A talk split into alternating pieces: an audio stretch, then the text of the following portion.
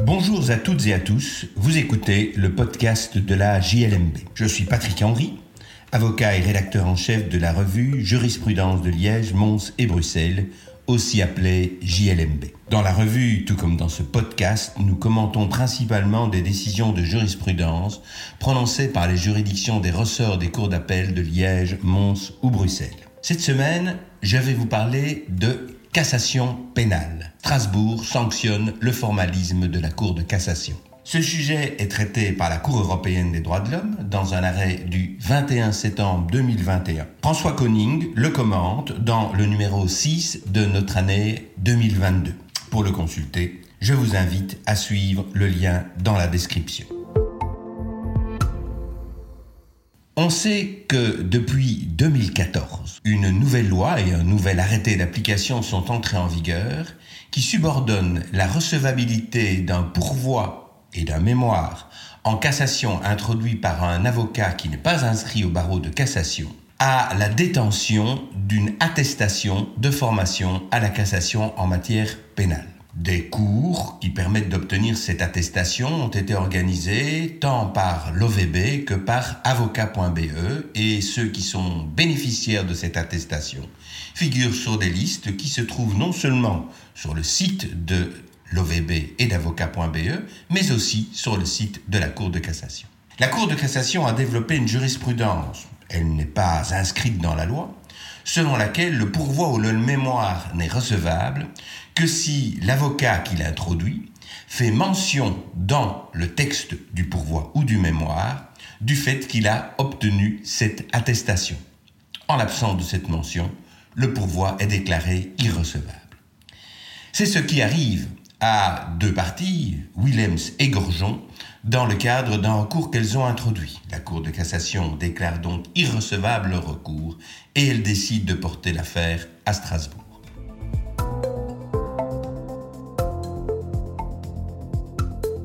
Devant la Cour de Strasbourg, le gouvernement belge concède immédiatement que l'irrecevabilité qui était prononcée ne se déduit d'aucun texte légal, ni de l'arrêté d'application donc. Et elle conclut un accord avec la Cour pour admettre que cette cause d'irrecevabilité ne peut être retenue. Mais la Cour de cassation ne s'incline pas et maintient sa position.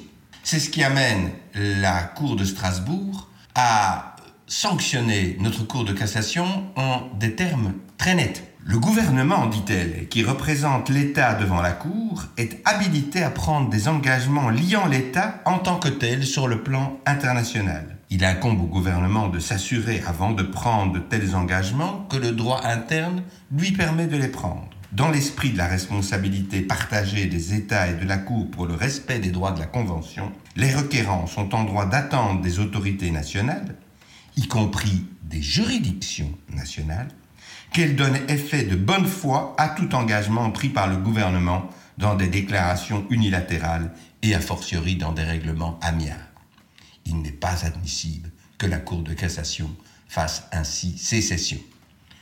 Poursuivant et venant au fond, la Cour de Strasbourg précise rendre tributaire la recevabilité du pourvoi en cassation de la seule affirmation dans l'acte de pourvoi ou dans le mémoire de la possession de l'attestation de formation à la procédure en cassation rompt le juste équilibre entre, d'une part, le souci légitime d'assurer le respect des exigences procédurales entourant l'introduction d'un pourvoi en cassation, et d'autre part, le droit d'accès au juge.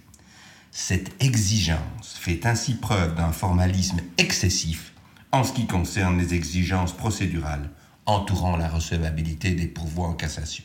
La Cour de Strasbourg ne manque pas en effet d'observer que cette mention dans le pourvoi est de relativement peu d'intérêt puisqu'il suffit d'un seul clic à n'importe qui, et particulièrement au greffier de la Cour, de consulter la liste qui figure sur le propre site de la Cour de cassation pour vérifier si l'auteur du pourvoi ou du mémoire est bien détenteur de l'attestation requise.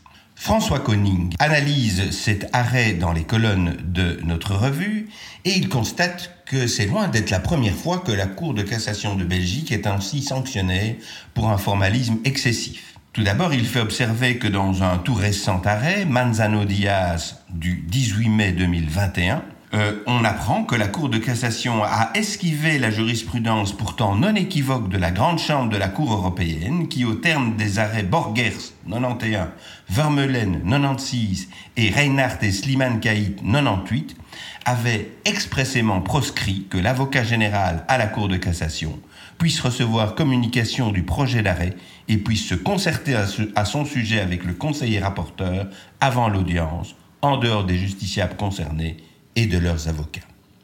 La Cour de cassation a poursuivi cette pratique pendant plus de 20 ans, s'attirant ainsi les foudres de la Cour de Strasbourg. Mais d'autres arrêts peuvent également être cités, et notamment un arrêt COME du 22 juin 2000. Dans cet arrêt, la Cour de Strasbourg sanctionne le fait que la Cour de cassation ait pu élaborer de façon prétorienne certaines particularités de la procédure correctionnelle qui n'étaient dès lors pas connaissables a priori par les parties.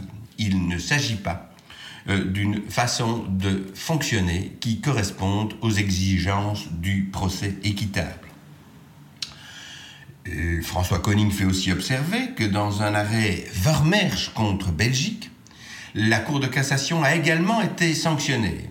Monsieur Vermersch était au courant qu'était en préparation un projet de loi qui pourrait le servir.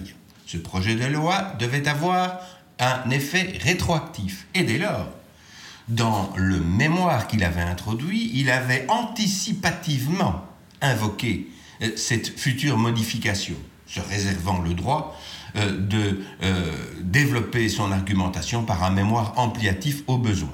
C'est bien ce qui est arrivé, la loi est entrée en vigueur rétroactivement, dans un mémoire ampliatif tardif, forcément, M. Vermeersch a fait valoir les arguments qui en étaient tirés et la Cour de cassation a rejeté son mémoire ampliatif et n'a donc pas déclaré applicable la nouvelle loi à la procédure en cours. La Cour de Strasbourg sanctionne cette pratique. Enfin, et ceci doit particulièrement être noté, dans un arrêt RTBF du 29 mars 2011, la Cour de Strasbourg condamne aussi la Belgique pour excès de formalisme. La Cour de cassation avait là rejeté un moyen qui avait été invoqué par la RTBF au motif qu'elle n'avait pas formellement invoqué dans son pourvoi et dans son mémoire le texte de l'article 584 du Code judiciaire qui fondait les moyens qu'elle entendait développer. Alors qu'il ne faisait évidemment aucun doute que c'était ces principes-là qui étaient à la base du pourvoi. Et la Cour de Strasbourg considère que faire l'exigence de la mention de cet article dans le pourvoi et subordonner la recevabilité de celui-ci à cette mention est faire preuve d'un formalisme excessif.